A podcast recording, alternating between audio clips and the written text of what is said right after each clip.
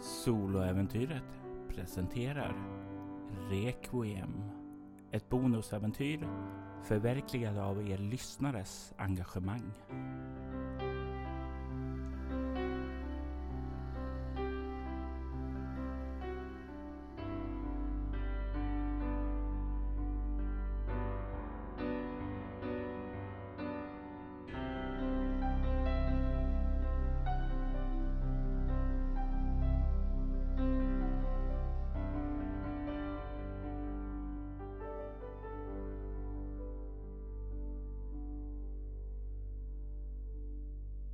Timothy Lockhart har anlänt till Kyris-stationen. Och efter en rundtur så hade han oturen att vara med om en väldigt, väldigt märklig händelse. Vem är den här personen? Miasma kallas han. Som bär den där pestmasken. Va, va, varför, varför såg han Mozart? Vad, va, vad betyder allt det här? Det är mycket som eh, Timothy inte känner till. Men efter att ha fått på sig sin utrustning och sin uniform så känns det bättre. När vi återvänder till honom så har det gått några dagar. Han har fått träffa sina andra medarbetare lite mer, ätit tillsammans med dem och är det någonting som är en riktig förmån med att arbeta på Kyri-stationen så är det det faktum att det finns färsk frukt och grönsaker här. Och eh, den sista personalen som man inte träffade under rundturen var Frans. Frans är en eh, blond yngling som eh, har ett österrikiskt påbrå.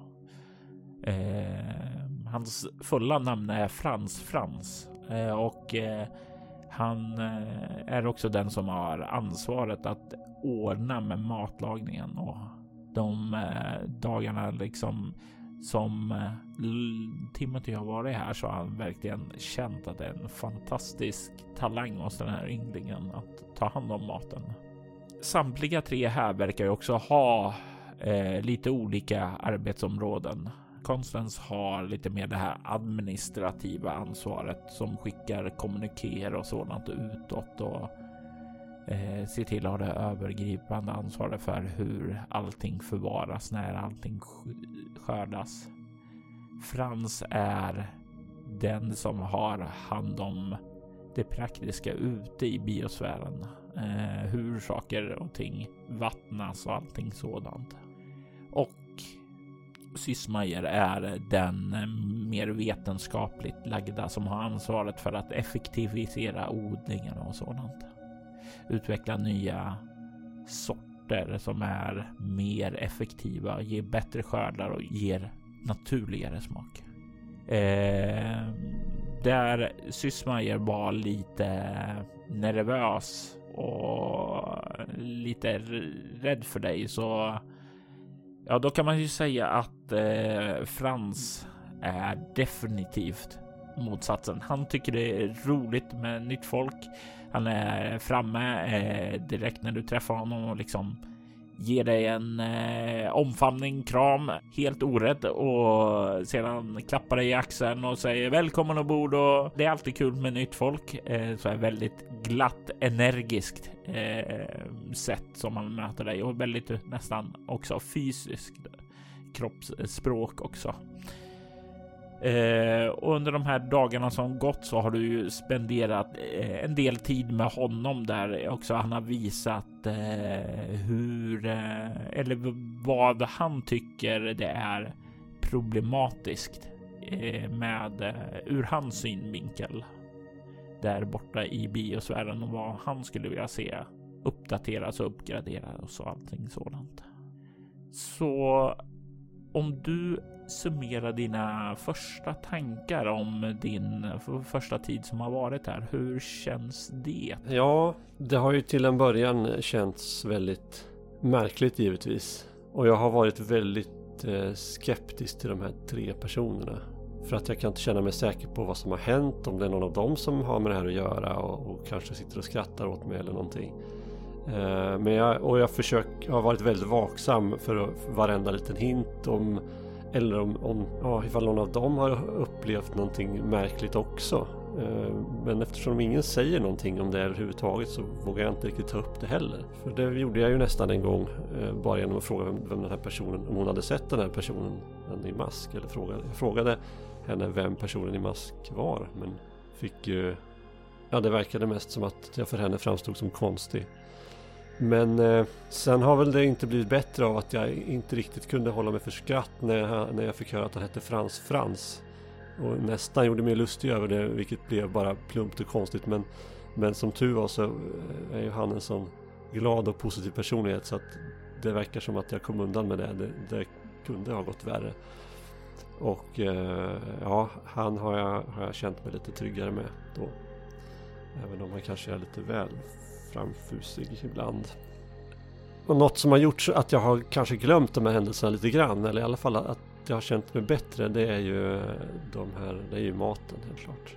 Att få smaka på de här grönsakerna, det har gjort gott på många sätt. Lite ovant för magen i början kanske, som inte har fått så mycket av det förut, men det har varit en positiv upplevelse. En sak under den här tiden så har ju då eh, Sysmaje gjort sitt bästa för att undvika dig. Och det är en sak som gör att det kanske är svårt att helt glömma de här händelserna. Det är att han hela tiden kallar dig för Mozart. Ja, det har ju inte känts så bekvämt precis. Och någon gång har jag väl rättat honom med att jag faktiskt heter Timothy. Du kan slå ett utstrålning kameleont för att se vad du fick ut av hans reaktion på det. Åtta. Vi, vi, visst, förlåt, förlåt, äh, ska inte hända igen, äh, säger han och sen så liksom han skyndar undan därifrån. Du får en känsla av att han reagerar ungefär som du hade gett honom en örfil. Ja, och det gör ju lite grann att jag, jag, jag låter det vara. Just att han springer iväg också då i princip. Ja, jag får väl ta det. Jag får väl stå ut i de här sex månaderna. Jag försöker att jobba så mycket jag kan. Kanske jag kan få ner den här tiden lite grann. Och jag håller mig, jag har inte gått nära den här korridoren, den här slussen uh, som går mot hamnen. Mm. Uh, utan hållit mig i andra delar av basen. Det har ju blivit en del kvällar där som du har Eh, särskilt de här kvällarna kanske där du har haft eh, det här intermezzot med eh, Sysmajer där att du har fått lugna dig själv med eh, din klassiska musik. Och eh, jag vet inte, du kanske även spelar den när du arbetar själv där ute i eh, biosfären. Precis, eh, den klassiska musiken är ju något som ger mig lugn och, och, och gör att jag kan fokusera bättre på det jag gör. Så att det, åtminstone om jag är ensam så lyssnar jag. Nu eh, är vi ju så pass få så ofta kanske man är ensam eller i alla fall så är man inte särskilt många givetvis. Och då eh, känns det lite oartigt att lyssna på musik. Utan då kanske man samtalar lite med dem. Jag har kanske inte haft den respekten lika mycket mot Sysmajer då men... Nej, och den här eh, Sysmajer verkar ju göra sitt bästa för att minimera tiden med dig. Medans eh, Frans däremot gärna försöker maximera tiden med dig. Det är ju ingenting som jag har någonting emot någon av deras beteende. Det passar mig utmärkt. Och det är nu, ja, det har väl varit här nästan i en vecka då. Eh, och du håller på att eh, gå igenom biosfären. Du har analyserat, tagit prover och sådant, gått och undersökt över eh, hela kupolen. Jag tänker att du kan få slå ett egomekanikslag. Har du någon lämplig specialisering som du tycker passar in i din eh, yrkesroll? Det borde väl kanske vara systemingenjör då? Det funkar. Kör.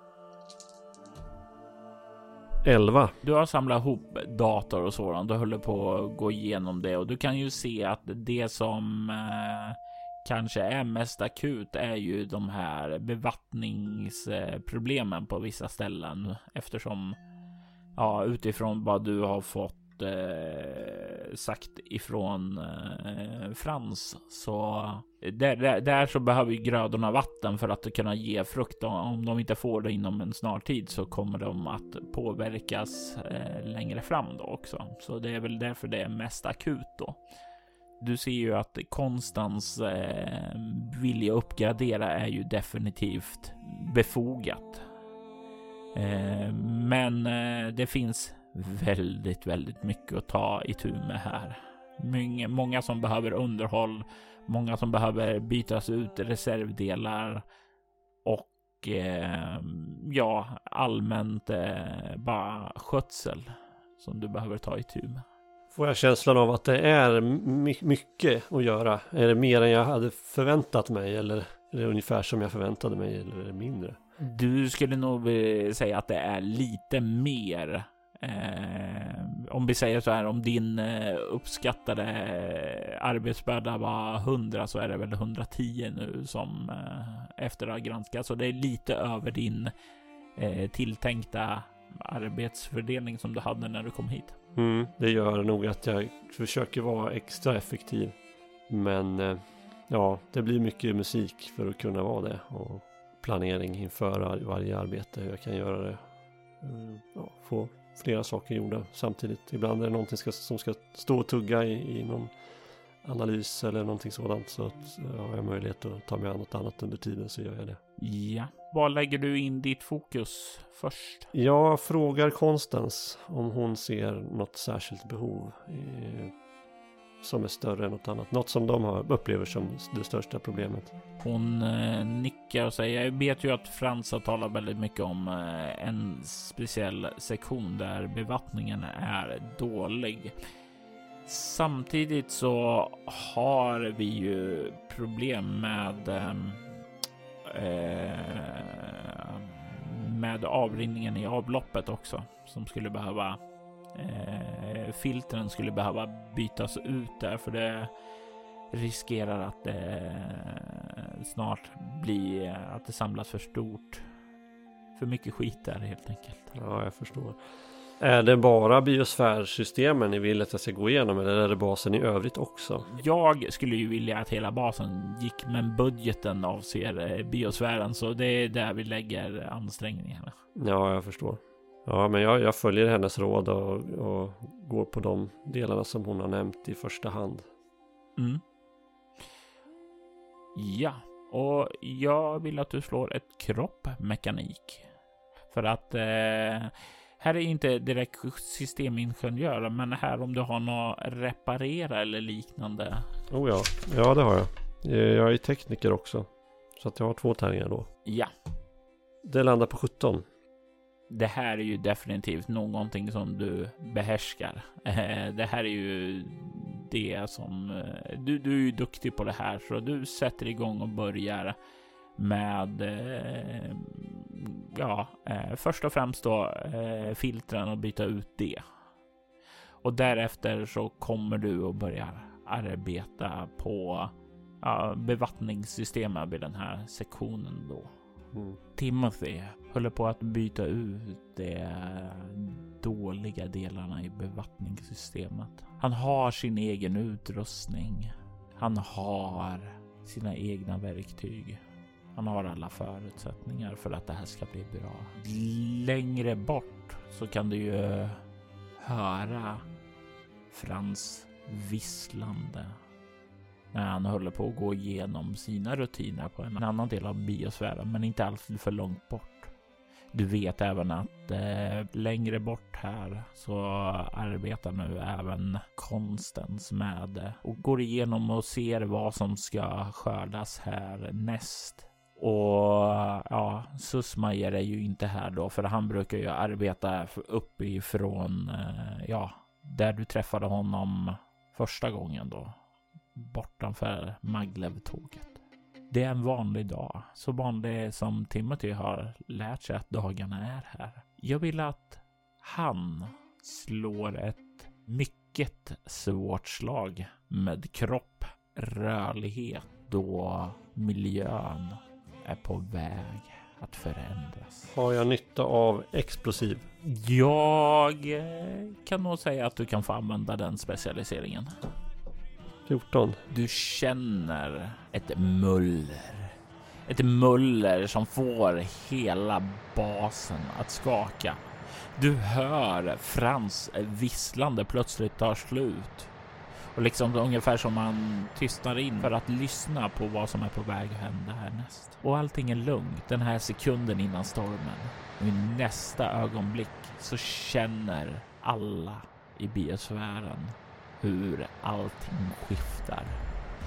Mullret har fått en platå där biosfären var att ge vika. Biosfären slits lös från Maglevespåret då hela platån faller nedåt och du känner hur hela biosfären bara lutar i, i en, ja, hur biosfären bara lutar och verkar glida ut över platån ned i havets djup.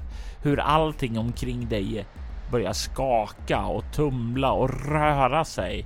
Du hör hur Frans skriker av rädsla. Hur reagerar Timothy på det här? Han försöker hitta en fast punkt helt enkelt. Någonting att klamra sig fast vid. Försöker se sig omkring. Det första han tänker på är när forsar vattnet in. Och varifrån i sådana fall. Hur kommer jag till någonstans där jag kan vara skyddad från vattnet helt enkelt. Den här lilla hus, eh, huset i biosfären. Den tror jag att jag rör emot, mig mot. Har du mekanik?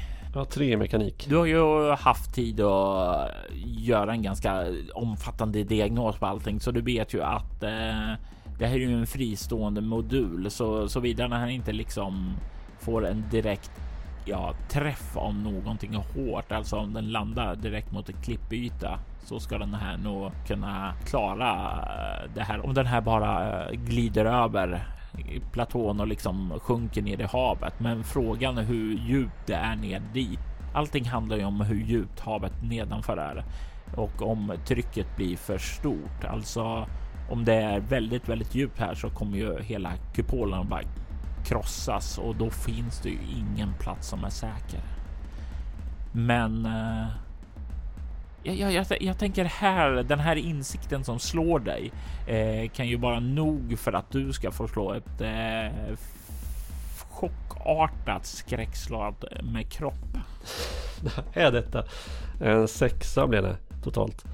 Ja, jag har en eh, tanke där också. Om, om jag är vid mina sinnen så skulle jag kunna använda min specialisering säkerhetssystem för att eh, tänka ut hur Alltså någon, någonting, jag, jag, förstår ju på något vis att någon slits ju sönder nu. Och vad händer med när basen slits isär? Hur reagerar säkerhetssystemen på det? Kan jag tänka på det eller är det för, för mycket panik? Eller det är ja. inget som hjälper dig på det här skräckslaget. Nej, det, det, det var inte det jag menade. Nej, precis. Du kan få använda det i senare skede. Ja. Ehm. Mm. Dit försöker jag komma i tanken i alla fall. Ja, du kan ta två skräcknivåer. Ja, då har jag totalt fyra. Du känner ju som sagt var, du letade efter säkra punkter. Ja, det fanns eh, den där eh, byggnaden att springa. Det är ju dock en bra bit dit. Du nästan eh, springa över halva kupolen då. Du känner ju också att eh, de här bevattningssystemen och sådant är ju ganska hårt fastsatta, så de sitter ju också ganska hårt och säkert. Så möjligen om man vill fästa sig i det som skulle kunna eh, vara en säker punkt också. Bortsett från det så är det ju väldigt, väldigt mycket växter och det finns väl några rejälare träd också mellan byggnaden som också skulle kunna användas som säkerhet. Så tar du dig mot byggnaden eller mot någon annan plats? Nej, jag, jag, jag prioriterar en fast punkt och klamrar mig fast vid och det blir förmodligen en, någon del av bevattningssystemet då. Samtidigt som jag försöker titta vad jag ser om jag ser Frans någonstans. Ja, och det är ju så här. Du kan ju ha ju så här säkerhetsbälten ungefär lite grann. Tänk dig sådana här klättrare har när de klättrar upp för berg att de har en sån här säkerhetssel och det är ju något liknande också som du kan eh, fästa dig i. Ja, eh, vad har du ju obemärkt? Två. Då kan du inte se honom, men du kan kanske få försöka se honom genom att slå ett eh, svårt slag med kropp obemärkt. 10. Du kan inte se honom, men du hör ju honom skrika när allt det här händer och han verkar vara typ 50 eh, meter ovanför dig. Om vi säger nu när den börjar slutta nedåt så är han i övre delen då. Ja, då är han i alla fall inte inom räckhåll för mig att kunna göra någonting. Då, då klamrar jag mig bara fast och det som är det bästa. Och du känner plötsligt det här hur hela maggropen skriker till. Det är som det här när du tänkte befinner dig ombord på ett flygplan och du hamnar i en sån luftgrop och du liksom bara faller ned eh, och du känner som magen finns kvar där uppe. När kupolen som du befinner dig i liksom bara ger vika och faller ifrån platån och sen börjar slå över och börjar komma i spinn. Du hör Frans skrika av skräck och du kan se Frans komma farande när kupolen börjar tumla och vända sig upp och ner. Du känner ju också att du faller, men du har ju fäst dig vid med säkerhetsselen så du även om du glider och ändrar position så sitter ju fast det där i bevattningssystemet som är stabilt nog för att hålla. Men du ser Frans komma fallande från vad som nu är ovanför dig. Ned mot vad som en gång var kupolens tak. Och det är ett fall på 20-30 meter. Jag, jag drar efter andan och tänker att jag ska skrika åt honom och ta tag i någonting men inser att det är nog för sent. Du ser hur jord, grus från marken liksom ger vika och liksom börjar hagla ned över dig. Det smattrar emot dig. Du kan ta en bestående förlust i kropp av det. Du ser Frans falla förbi dig skrikandes av dödsskräck och du kan se hur efter honom så kommer det jord, grus, trädgårdsredskap mot honom och det försvinner ned mot vad som en gång var kupolens tak. Men just nu i detta ögonblick verkar vara dess golv och det är liksom tystnad när saker och ting börjar hagla över honom. Jag tänker mig att du kan få slå ett skräckslag här igen. Den här gången är ett fruktansvärt kroppsskräckslag. Har jag minus ett för min förlust då? Ja, och du har väl en egenhet också som är relevant här. Det är kaos. Just precis, jag får minus ett för att det är ett väldigt stökigt minst sagt runt omkring mig. Eh, vilket innebär att jag landar på sex totalt. Det innebär att du landar på totalt tre skräcknivåer som du tar. Och då är jag ju först upp i fem ja. och så har jag två poäng kvar och där får jag själv välja jag, hur jag vill fördela dem. Jajamän, det stämmer bra. Jag tycker en poäng på stress eh, helt klart och en på chock. Det innebär att du ska få två stycken tillstånd. Och det här är nya regler som inte du har kunnat läsa på. Okej. Okay. det innebär när skräcken blir när du kommer upp i en eller tre i de olika kategorierna så slår du en tärning eh, för eh, den kategorin och får ett tillstånd. Vad var det? Det var stress? Stress och chock fick varsin. Vi kan börja med en eh, slå en tärning för chock. Två. Du får tillståndet livrädd och du känner dig lamslagen av rädsla nu när du befinner dig i liv och död. Om du vill utföra en handling där du riskerar ditt liv så kommer du att ta en bestående förlust i utstrålning för att orka göra det. Mm. Men jag har inget avdrag på slagen på grund av. Du har ju det för eh, om det är kaos och sådant fortfarande. Ja, precis, men inte för själva tillståndet liksom. Nej, utan det, ja, det kostar mig en utstrålning om jag ska ja. göra någonting. Ja. Och så ska jag slå för stress då. Ja. Ett. Du får pressad här och det här är ett tillstånd som ger en liten synergi eh, till din andra tillstånd. Eftersom det här tillståndet gör att du inte kan spendera några bestående förluster för att häva tillstånd. Utan eh, du känner alltså du är pressad och livrädd. Och du känner ju hur allting återigen vänds. Den här kupolen befinner sig i spinn. hur miljön omkring dig, liksom bara grus, jord, löv, frukt, allting verkar slungas omkring dig och du känner att det slår in i dig och det här börjar spinna allt mer och mer och mer och sen så känner du hur kupolen slår ned med ett brak i marken och du känner hur liksom det blir så här riktigt rejält ryck. Du vet inte om du slungas uppåt eller nedåt. Orienteringssinnet är inte riktigt kapabelt att se vad som är upp och ned längre i det här spinnandet och det här kraftiga rycket får liksom allting att bli för mycket och det blir svart. När du sakta börjar vakna upp igen så hänger du i bevattningssystemet från din säkerhetssele. Det verkar ha fungerat. Du ser att allting är mörkt, tyst. Jag tänker att du kan få slå ett kropp obemärkt, lätt så. Och hur påverkar eh, mina tillstånd det här slaget då? Vid det här läget så skulle inte tillstånden påverka dig eftersom du inte gör någonting specifikt i livsfara mm. nu. Ja, jag förstår. Eh, men nu har det eh, nu har räknas det som du har fått en vila, vilket innebär att du tar bort tillståndet pressad. 11. Du tror att eh, kupolen verkar ha landat på dess fot Eh, så att eh, den är tillbaka i sitt ursprungsläge. Men uppenbarligen så har elsystemen, alltså de är ju utslagna. Eh, du skulle tro att eh, ja, de flesta system här är nere.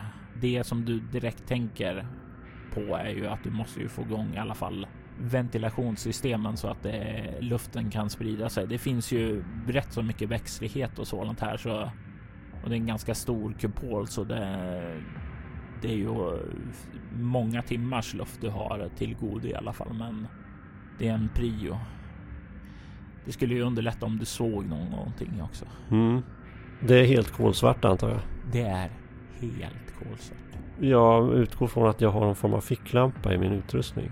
Det låter fullt rimligt med tanke på att du ofta kanske behöver kräla in i olika ventilationstrummor och sådant för att laga sig. Precis. Så den fumlar jag ju fram nu. Jag kopplar loss mig från, från eh, bevattningssystemet och fumlar fram min, min ficklampa. Och så tänder jag den och lyser runt omkring mig. Du ser ju hur hela miljön omkring dig har, har tagit stryk. Alltså växter, frukter, grus, jord Allting ligger ju slungat hit om dit när det har spunnit okontrollerat tidigare.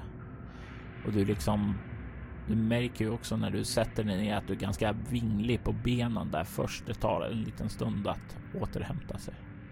Men du kommer ner och kan ja, se vad gångerna ungefär var i alla fall. Även om det inte längre är några gånger. Ja, ja, nästan kräla fram genom jord och blad och allt möjligt bråte som ligger antar jag. Och försöker... Och jag blir nästan sorgsen när jag ser de här frukterna, de här vackra goda frukterna ligga mosade. Och jag nästan utan att tänka mig för när jag lägger handen i en mosad tomat att jag liksom... Jag börjar slicka på handen. Börjar slurpa i mig det där mumsiga. Blunda lite, tänka på... att Tänka mig tillbaks till måltiderna och hur jag hur jag många kvällar har legat och, och funderat på om jag inte ska smyga ut dit och bara norpa åt mig en tomat och glufsa i mig. Så det är det jag nästan gör nu. Jag, jag, jag hittar någon mosad tomat och börjar äta på. Det smakar ju gott.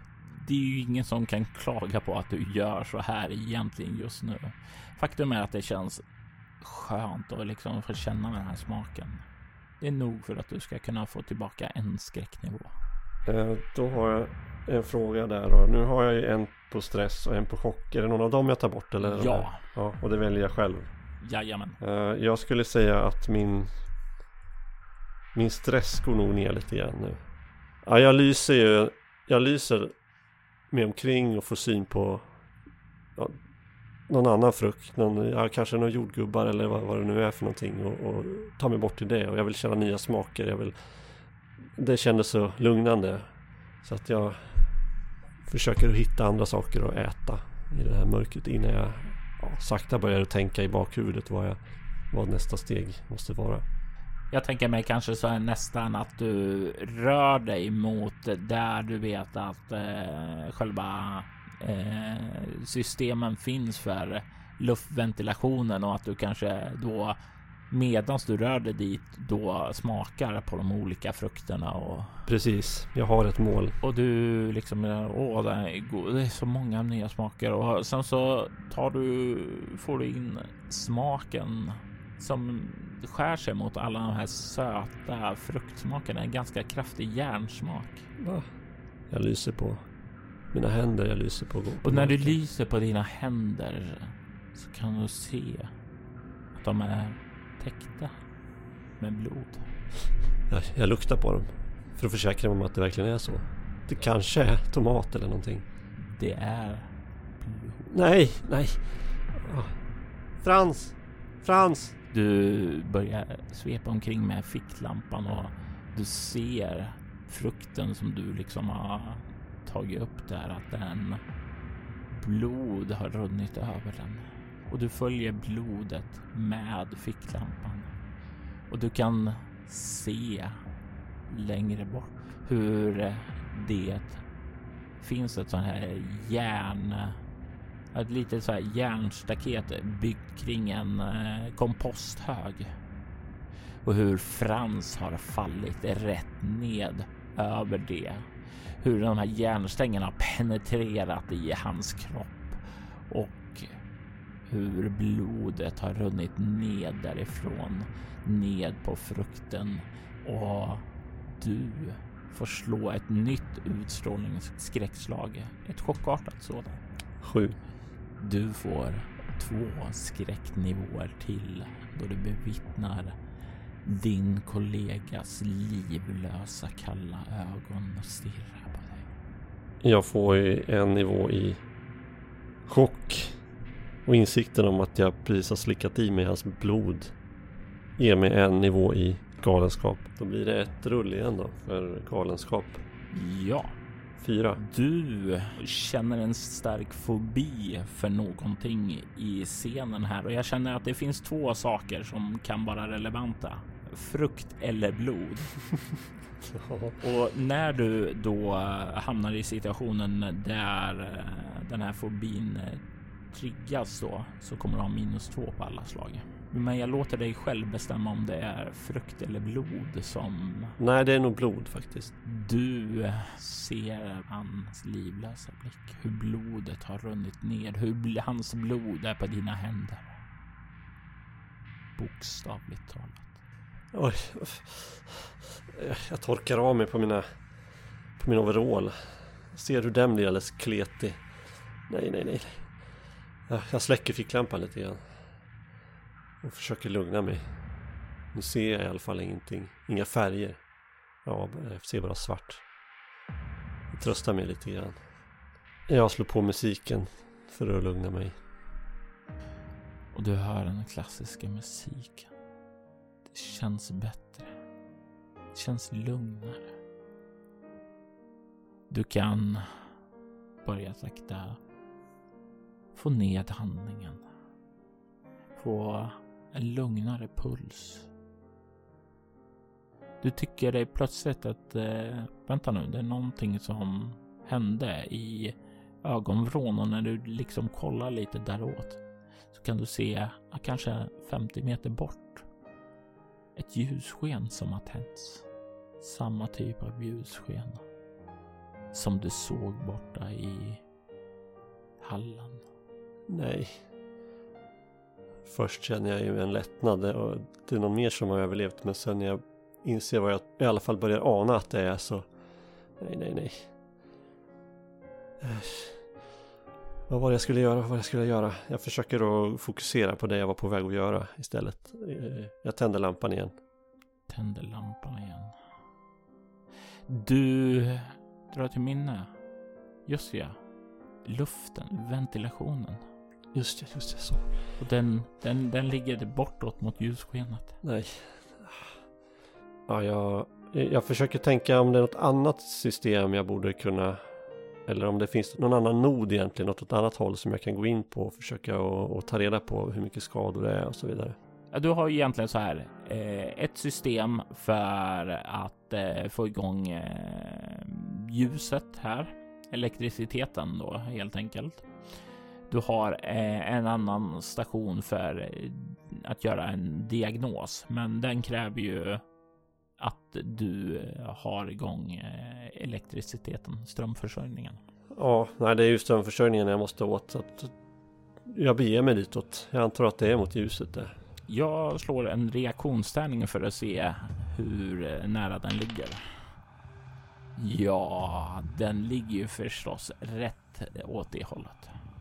Ja, jag beger mig dit. Jag, jag lyser med ficklampan rakt mot ljuset. Det är som att jag tror att jag kan lysa bort det på något vis. Om jag lyser på det ser jag inte lika skarpt och då kanske det inte är där när jag kommer närmare.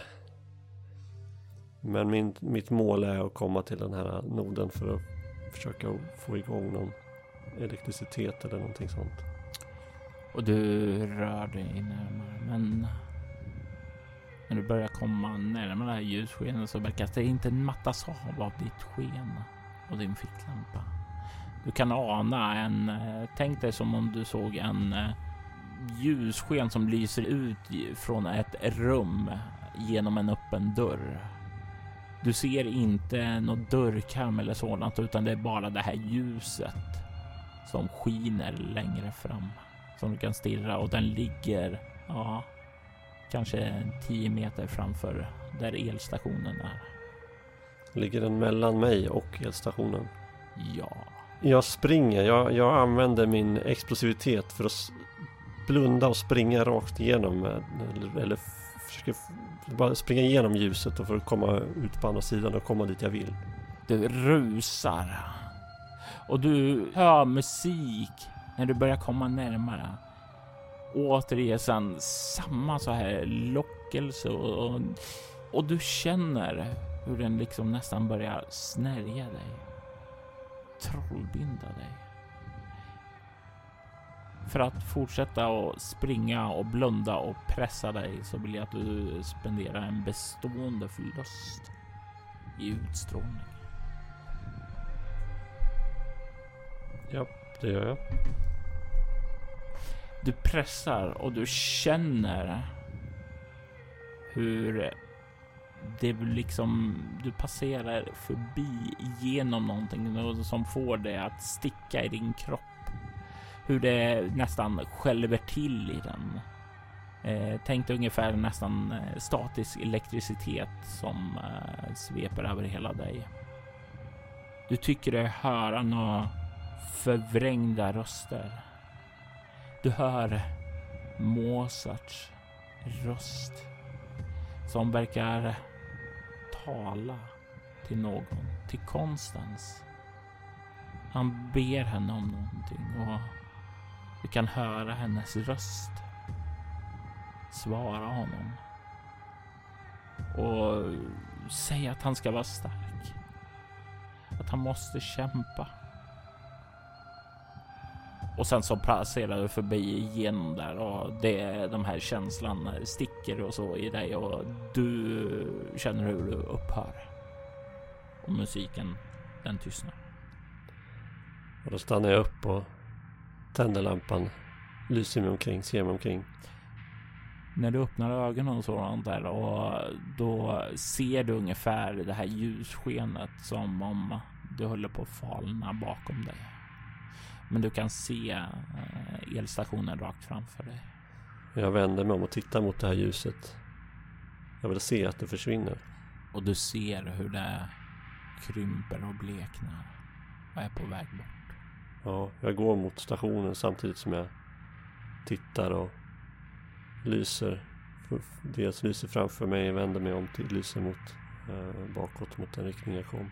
Du kan se ungefär lagom när du kommer fram hur ljuset har falnat bort helt och hållet. Jag känner mig lite bättre till mods. Det känns som att jag, jag det funkade. Jag drogs inte in i någonting utan jag kom, jag kom förbi faktiskt. Jag är nästan glad. Jag trodde inte det. Det känns lite grann som du har bemästrat, bemästrat något. Och kontroll är sånt som ger stabilitet. Och stabilitet gör att eh, du får tillbaka en skräcknivå. Eh, Jag stryker den på chock. Du står framför elstationen. Ja, ehm, jag ser om den går att få igång eller om den är helt utslagen elen eller hur det, hur det ligger till. Du kan förstå ett egomekanik. Och då har jag ju min eh, tekniker. Mm. Oj, oj, oj, oj, oj. 18 landar jag på. Nej, 19 landar jag på. Har du räknat in då din konceptbonus för dina verktyg och uniform och så? Där står det inte ett ord. Nej, precis så du missade. Ja, Ja, men din yrkesutrustning, uniform och så gör att du får plus ett på slaget. ja okej. Eh, om jag lyssnar på musik eh, så får jag ytterligare plus ett. Ja, och det sa ju du att du gjorde. Ja, så att det, då landar jag på 21 tror jag. Och det är ett perfekt slag. Mm. Du har inga som helst problem att få igång systemen. Och du kan även inse en sak här. Att frågan är hur länge du kommer behöva vara här nere. Du vet att du skulle vara hämtad här om typ ett halvår. Förhoppningsvis så kommer det dock transporter hit för att hämta skörder och sådant innan, men du har ingen koll på när. Och om de kommer hit och inte hittar basen så borde de börja leta efter den. Men hur lång tid det kan ta, det vet du inte. Så det skulle ju vara en bra idé att börja ransonera resurserna helt enkelt. Du kan få igång alla system och sådant, men jag vill också veta hur du tänker prioritera här näst. Ja, innan jag riktigt kan tänka klart så måste jag göra någonting åt Frans. Vilket är väldigt besvärligt. Men det är det jag gör först. Försöka att svepa in honom i någonting och lägga på något bra ställe eller någonting. Jag kan ju inte göra så mycket annat med hans kropp egentligen. Eh, Jag undersöker givetvis så, så gott jag kan för att se om han, är, om han lever eller inte. Men För det första, innan du kommer dit så vill jag veta om du tänder upp alla lampor och sådant när du aktiverar eller eh, sätter du på varselljus, alltså till en början så tände jag alla lampor. Mm. Tror inte jag riktigt, jag har inte kommit till det att tänka eh, hur, vad som är bäst att göra, hur jag ska prioritera än. Utan det finns andra saker som jag måste eh, ta hand om först. Och Frans är en av dem, så fullt ljus bara. Mm. Eh, och vad har du i medicin? Eh, att han är död, det inser du ju. I medicin har jag ingenting. Du är lyckligt ovetande om exakt hur plågsam och utdragen död han har haft. Men död är han. Jag eh, mer försöker hitta någonting att svepa in honom i och sen lägga honom försiktigt i något rum eller någonting. Ja, det finns ju inte så många rum här utan du är ute i parken Mhm. du befinner dig. Såvida du inte vill släpa honom över i princip en halv kubol. Hur, hur stor är den här kupolen? 200 meter tvärs över. Mm. Och det är ganska oländig terräng på grund av situationen den har varit. Min tanke är ju att lägga honom någonstans så att någon kan hjälpa mig att ta hand om honom. Det är min första tanke. Eh, det kanske får bli i det här lilla huset till exempel. Jag får försöka bära honom dit i sådana fall. Är det eh, ditt kristna arv här som eh, blottar sig lite? Döden är ju en ganska... Ja, I vanliga samhället så är det ju väldigt ofta man bara eh, blir fiskföda ut genom en luftsluss eller eh, kremeras eller så. Men det kanske är jobbigare för Lockhart-släkten som bär på den här kristna mörka hemligheten. Ja, lite grann. Det är också så att Timothy vet inte hur ska, han ska hantera en död kropp på bästa sätt. Men, han, men det, det spelar nog in. Eh, att det är ju någonting som man gör med respekt. Och han har inte varit med om det riktigt. Så han vet inte hur han ska agera. Men han kan inte bara låta honom ligga där. Jag eh, försöker hitta någon, det kan ju vara någon presenning eller någonting. Eh, Att svepa in honom i någon typ av duk som man har och lägger över växter kanske. Något sånt där. Mm. svepa in honom i det så gott jag kan. Och så bära honom och lägga honom i det här förrådsutrymmet. Det är då det här lilla huset som är mitt i kupolen. Ja, och det här gör ju att eh, du kommer definitivt behöva konfrontera din fobi för hans kropp är ju ganska blodig. Jag vill att du slår ett eh, kropp plus rörlighet för att se hur eh, mycket det tär på dina krafter och du får då minus två. 15. Du tar och lyfter upp honom och bär med honom. Det, det är inga problem egentligen. Du är ju ändå ganska fysiskt kapabel så du kan få med honom. Eh, du kan ta en bestående förlust i antingen kropp om det tar på det fysiska, utstrålning om det är mer viljestyrka som det tär på. Mm, det blir nog utstrålning då. Och du kommer tillbaka dit med honom. Mm. Kan lägga undan honom. Ja, det gör jag och, och går ut ur det där huset och känns lite bättre tror jag att veta att han är där. Och nu kan jag försöka ta nästa steg. Och det är ju att försöka få reda på så mycket om systemen, vad som är intakt och hur, hur eh, vilka, vilka delar av basen kan jag få kontakt med genom eh, den här, eh, det här interfacet. Eh, jag vill att du slår ett egoteknologi. Och eh, det här är din eh, specialisering systemingenjör. Väldigt, väldigt relevant för. Mm. Då har jag inget minus för att jag har inget kryss på ego. Eller inga förluster på ego. Nej, precis. Mm. Nu så. 22. Eventuellt 23 om jag får eh, använda musiken också. Det får du. Det är ju ett perfekt slag. Du kan definitivt få en ganska god insikt över hur läget är. Den här biosfären har ett eh, självförsörjande system så att du kan, om du sätter manken till, alltså så att upprätthålla en, eh, ett ekosystem här som skulle kunna hålla dig vid liv eh, ett tag. Eh, frågan är nu när du liksom går igenom så ser du att mycket är skadat. Eh, allt syns inte i systemen utan det är ju sådana här eh, saker som skulle behöva inspekteras och omplanteras och sådant. Och här är ju en liten, liten eh, nackdel hos dig att du då inte har en botanisk bakgrund direkt, utan du hade väl noll i överlevnad. Ja, precis. Men allt är ju inte skadad så eh, om du bara sätter igång de systemen, bevattning och allting sådant så kanske det går att eh, börja odla mat och sådant och sen försöka skörda det som är ja, fallfrukten så att säga. Du inser att eh, var ni än befinner er, det finns inga sensorer eller så som kan läsa av hur djupt eller så ni har hamnat utåt. Du har så att du kan skicka ut ljudvågor härifrån, UBS-signaler som kan användas som nödrop. Men det är inte så att du kan kommunicera med resten av basen. Nej, och det är ju också min nästa tanke var Sysmayer och Constance. Vet jag var de var någonstans när det här hände? Konsten skulle vara här eh, inne, det vet du. Sysmayer var i den andra delen av basen. Och det vet jag att den är bortklippt. Den är jag bortklippt från. Så Ja. mycket vet jag. Så det vill jag ju försöka göra. Hitta Constance. Om jag tror att hon är här, här någonstans. Och du kan ju slå ett eh, kropp obemärkt eh, bara för att se hur lång tid det tar. Och då har jag minus ett i och med att jag har en bestående förlust i kropp, inte sant? Ja, Och det blev inte så värst mycket sju. framåt kvällen så kan du ju hitta henne. Du ser att ett rejält äppelträd har lossat och liksom fallit rätt över hennes mage och du kan ju se att det, det är nästan som hon har gått av över magen. Hon är död.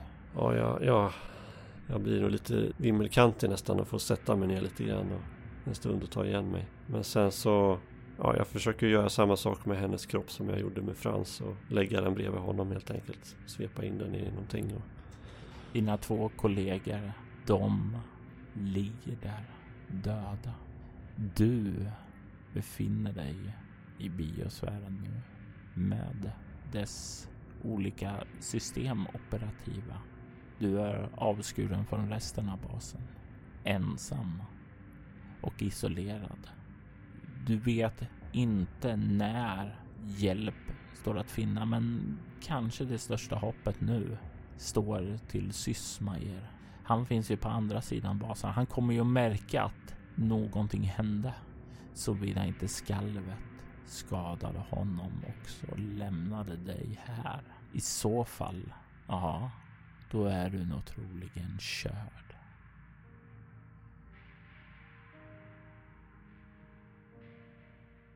Requiem var ett scenario skrivet, redigerat och spelet av Robert Jonsson och skapades tack vare er lyssnares engagemang. Lämna fler recensioner på Facebook, iTunes för både soloäventyret och bortom om du vill ha fler bonusäventyr. Timothy Lockhart spelades av David Gårdsjö. Requiens tema var skapat av Enrico Altavilla och hette Embrace. Övrig musik skapades av Dream State Logic, Robert Jonsson, Shellos, Andreas Lundström, Paul Pittman och Celeste. Shellos ges ut av Cryoshamer som du kan hitta mer musik ifrån om du kollar in länken i avsnittets inlägg. Spana in dem för en fantastisk stor mängd av underbar stämningsmusik. Stort tack till Celeste som tillät oss att använda deras musik till detta avsnitt.